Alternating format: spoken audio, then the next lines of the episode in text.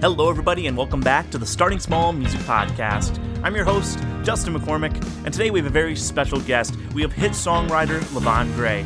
Now, Levon has a super cool story on how he got signed as a songwriter. It was actually through tagging Kane Brown on an Instagram post. Kane invited him down to Nashville, and the first writing session they had together, they wrote Kane's smash number one hit, One Mississippi. And ever since, Levon's been killing it. I had an awesome time talking to him. I hope you guys learn a lot, and we'll see you at the end. How you doing today, Levon?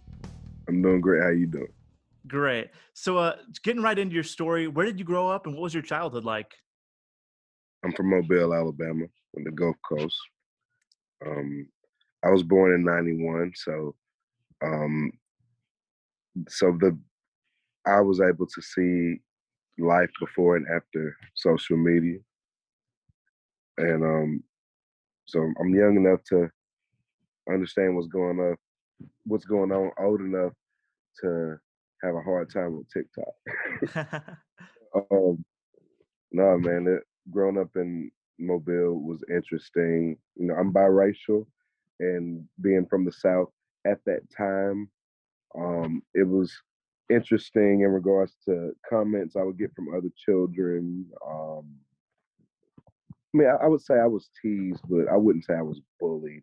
It was just kind of where I grew up. You got teased even by people that loved you. You know, it was you know, yeah, it was culture, and um, but it was that very diverse. My neighborhood was when I was small was mostly Vietnamese, and then um, there was some African Americans and white people.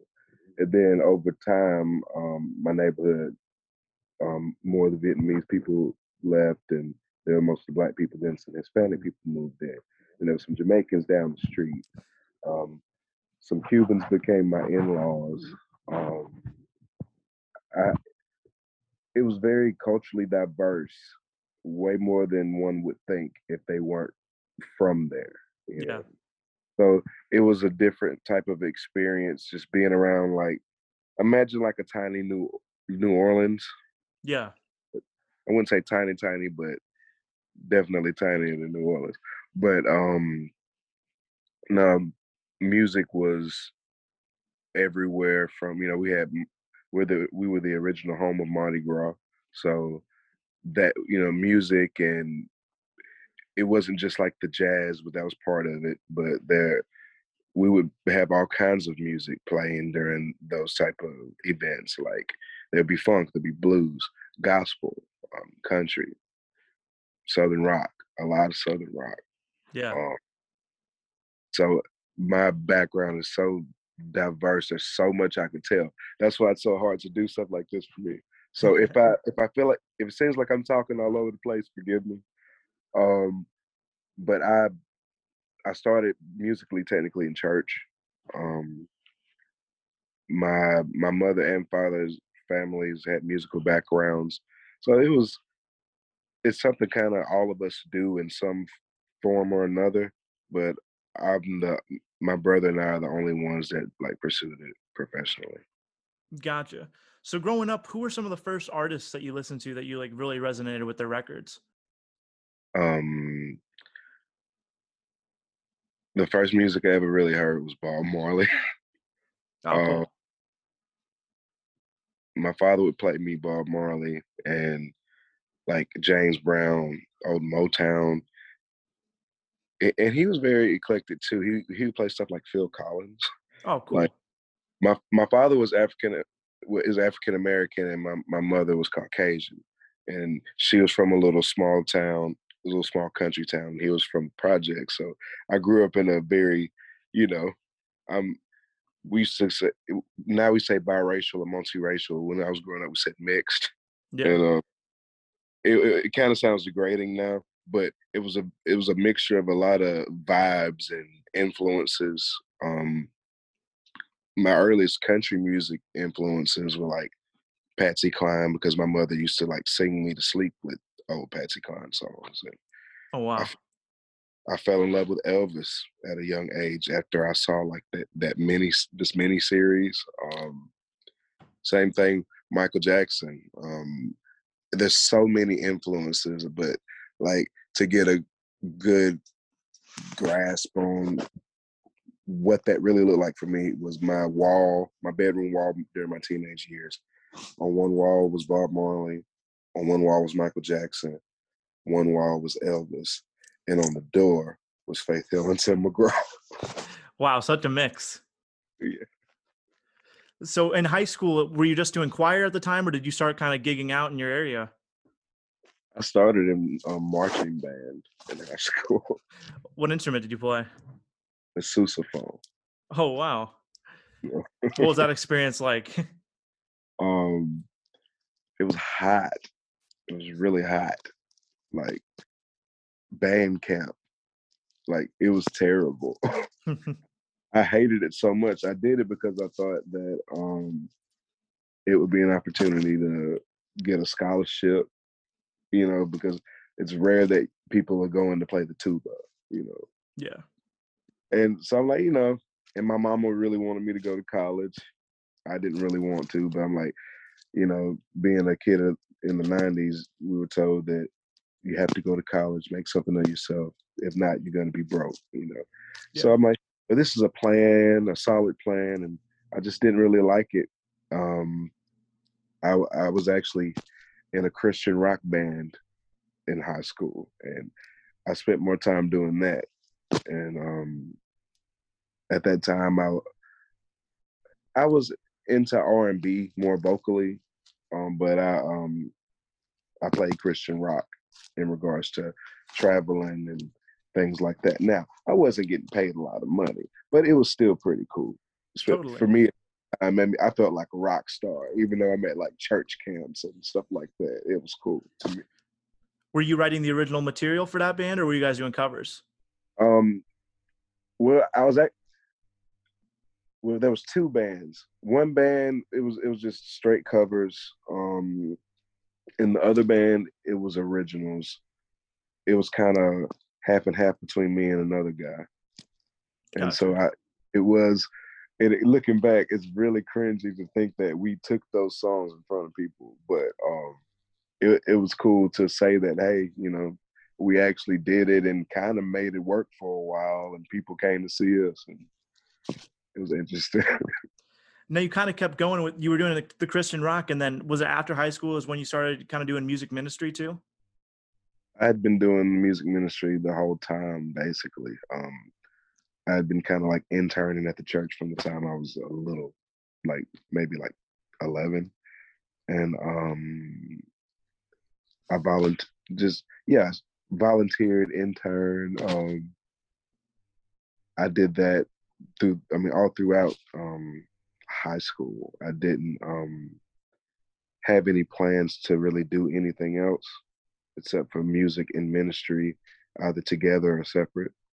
And um, I I did it for seven years professionally after I graduated um, high school. Oh wow. And so I um, that was a, a, a huge part of my life. But, it just was to the point where I I didn't um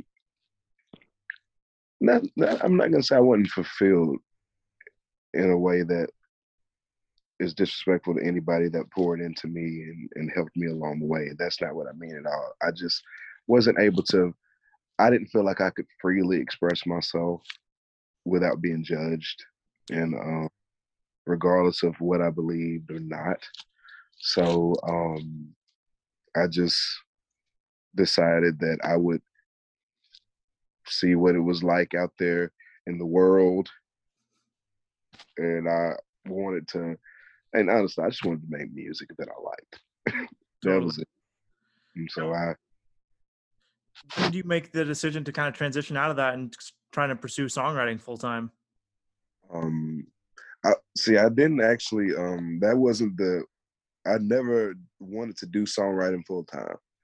Or I, I never even really thought about doing it as a career um, at all, except for like every now and then. I, I was an independent artist in Mobile. I had a video at the time, like almost 40,000 views or something on YouTube. I had a, it was, the song was spinning on the local station a lot. Um, That's dope. it was it was a, it was a cool moment, but it just didn't really it you know it I didn't really capitalize on what was going on. I didn't understand the hustle of posting and learning hashtags, putting some money behind promotion, talking, you know, collaborating. I just didn't really understand the social media stuff. And I didn't really, really, um, I didn't really pers- start pursuing like music full time. Like, I mean, technically I always did music full time, but outside of the church, like all on my own, I was about 20, I'm 30 now. Um, I was about 26 and, um, so like 2018. Uh, and, um, I was doing just my, my own music and I just kind of had this idea that one day I would write for somebody, write a song for somebody that would kind of be my entrance into the music industry some type of way. And totally. I never thought that it would be an option that I could sign a publishing deal. I didn't really know about publishing deals. All I ever, because being in that R&B hip hop world I was in for, um, for the first couple of years um, after I left um, doing music ministry, there was no real talk about publishing. Usually, so it, people um, get kind of tricked out of their publishing and stuff like that. So talking about what a publishing deal is and stuff, which is one of the things I respect about Nashville. Like they, um, this is a, a really cool place in regards to just ethics, way better than what I've dealt with in the past. I, I actually had um, a gold, a certified gold, um, participation in a certified gold project a couple of years ago but I was uncredited for it and um, kind of had to start all over again and yeah. navigating my way through trying, you know, failing as an independent artist, not knowing what to do. I decided to change directions when my mother um, passed away from COVID. Oh wow! I I had already kind of started changing directions into a more bluesy, rootsy, rootsier vibe um, almost kind of folk rockish. I don't know what I was doing. I just knew I didn't want to do what I was doing before. And I just up and decided, kind of had this feeling in my gut. It's time to to write country music like you did in high school, which is okay. I wrote R&B flavored country music in high school. People didn't quite understand it, but um, now it's you know 15 years later, and that sound is a very important part of popular music. So I tagged Kane Brown in the first country song I had written in 10 years. And he just so happened to look at it and hit me back in 20 minutes. And that's how I became a professional songwriter. Actually, before you even got into songwriting, you actually played guitar on Lil Baby's Street Gossip album. How did you uh, get in contact with Little Baby? Well, that's the project I didn't get credited for. so, so are we not going to talk about that one? I'm kidding. I'm just not. I'm not going to include any names out of respect, um, because I don't have any beef with the guy anymore. Um, I, I, do I feel some type of way about what went down? Of course I do. I'm like, but I think that I'm so into creating music now. I really don't care. I feel like both of us are so much better than we were five years ago when we met, me and this certain producer. Um, I'd love to see what kind of music we can make now, honestly. Totally. But no, I um I never met Lil Baby. Um I was um I, I had been working at the time with the producer that produced that track. And um we've been as far as I know, I was the first person who brought a guitar into the studio. And besides the guitar he had in the studio that nobody played. and um we did some of the first trap um guitar trap songs like at that time it was like a wave you know? Yeah. And that w- was really one of the first of its kind and although uncredited i was a part of it. I composed it but i just it was treated i was treated as if i was a session musician rather than a person who composed and played something Yeah. that added to and made into something.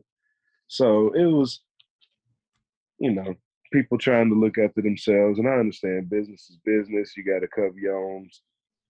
I'm trying to watch my mouth. You got to cover yourself. and, um, you know, I chalk it up to learning, learning just to keep my eyes open. And, you know, I'm, I'm blessed to be where I am now. I, I don't have a, a vengeful spirit anymore. but I it I'm just grateful to be here. It's it's crazy that, you know, and I'm still proud of that, even though my name isn't on it. I mean, I it was encouraging to know that I had made music that had made it around the world. And I mean, it had charted on charts in the top 10 around the world. I, that album, and I didn't even know about it. I didn't even know about the song. I was washing dishes at a Mexican restaurant at that time. Dang. So you talked about posting the video and uh, tagging Kane in it. What gave you the idea to tag Kane, and how surprised were you when you saw that notification pop up that he DM'd you? Um, I, he was the first person I thought of because honestly, he's the most successful um country singer of color, you know, and it was, and I just thought he, as far as pop culture is concerned right now, he's a very important voice and face. And I thought, hey, it's a shot in the dark. Why not go for broke? I tagged him and a couple of other people. Yeah. not thinking that's the biggest and I'm and, and that's not putting anybody else down, but he's one of the biggest stars in the world today. For I mean, sure. in, across genre. And I didn't think that he would be the one to respond, but he did, and you know, thank God he did. Now, did he just say, uh, "I want to bring you to town" and kind of just write with you, or what was that message like after he kind of messaged you? It was crazy. I my mother had passed 12 days before. And so it was really fresh. I was literally bawling in my wife's lap about my mama. Yeah. Had forgotten about the the post. And um it was about 20, 20, 30 minutes later. And um I'm just bawling. And my wife is like, dude, if you know your mama, she's bugging somebody on your behalf right now. Wow. That is really cool. A few seconds after she said that, I had, my phone ding and, and it's Kane Brown saying, Hey, where are you from? And I'm just like, I can't even talk because I'm snot crying and you know, and I show my wife the phone, like, look, it's like answer him. I was like, I don't think it's him, it's fake. And so that I that was my first reaction that it was fake. Um but I I saw it was his actual verified account. And I I just I I felt like I've been in a dream ever since. Totally. Now, was the first song you guys wrote together "One Mississippi"? Yeah. So, what was it like coming to town and being thrown in a room of all-star writers like Kane and Ernest and a bunch of other all-stars? Well, he he invited me after um I sent him a few more songs. Mhm. And, Um, he kept asking me, "Who did you write these with?" I'm like, "I wrote them by myself." Oh, and like, well, what about this one? I'm like, just me. it was like, okay, what are you doing March such such? I'm like, uh, nothing. and um, he just started saying like, oh yeah, okay, well, I- I'm gonna set this up. And by the way, these are the guys that are gonna be in the room. And um, he didn't name their names. He just named things that they did. yeah. So I, I was expecting Hardy in the room, eh, which ended up being Ernest. Yeah. All he said it was like this guy like wrote half of Morgan Wallen's album, and I, know, I'm like, well, the only guy I read about that did that was Hardy, and no idea I was walking into a session with a machine like Ernest, and um, it was there were people I never heard of. I knew about Kane, you know, um, I knew about a few different artists. I just had no idea about these these writers and producers. I, I, I I'm, I'm one to Google a lot, Yeah. but there's so many names to keep up with these days. You know what I mean? I just, they didn't ring a bell, but I was like, you know what? Let me Google. And, and I'm literally, I, so I, I, realized who Jesse Frasure was. Of course, I know who Kane is, and I'm thinking I'm, I'm working with Hardy, but I see this guy with this mullet, this Kenny Rogers looking beard, and um, sunglasses, just cool as a fan. He's like, "What's up, man? I'm Iron." I'm like, "Hey, I'm Levon," and um, we get in that room, and he just gets to going, freestyling, and we're freestyling back and forth, just having fun. But I noticed that he's really, really good, and I Googled him literally while I'm sitting next to him. I'm like, "Oh, this is." I didn't even realize he was like on the session, like on the right. I just thought he was kind of hanging out like another writer there that day. Like, you know what I mean? I'm like, this is oh man, this dude's a big deal. now are, are you and Ern Buds now? I mean, I feel like you guys both give me the same vibe, especially him coming from a, a rap background as well. Oh, definitely. We're I say we're cool. If we see each other, it's love. And every now and then, you know, if I message him or something, he will reply. You know, it's not nothing like we talk to each other every day, but I know that we both dig each other's vibe and we can relate about a lot of things. And um, he's done nothing but encourage me. And um, even if you know, like Ernest, Kane, Jesse, those guys never have to collaborate with me again, and you know, I got their back. For sure. What else do you remember about uh, the day you wrote One Mississippi? Did you guys come out of that day knowing that this was going to be a smash? Everybody had that feeling, but you know we get that feeling so much, right? Yeah. Um, I mean, even before my pub deal, those songs. Every, every song I wrote back home in Mobile, I'm like, oh, this is going to be the one, you know, one, you know. But Kane liked it, and that's why everybody got excited because you know, it Kane's picky, and yeah. and I understand why. You know, he has he has a lot to um he has a lot to uphold right now and a lot to to live up to. And he can easily do it because he's living up to the hype created around him just being such a good guy. So sure. I got Kane's just amazing. I feel like he really took a chance on me when he didn't have to.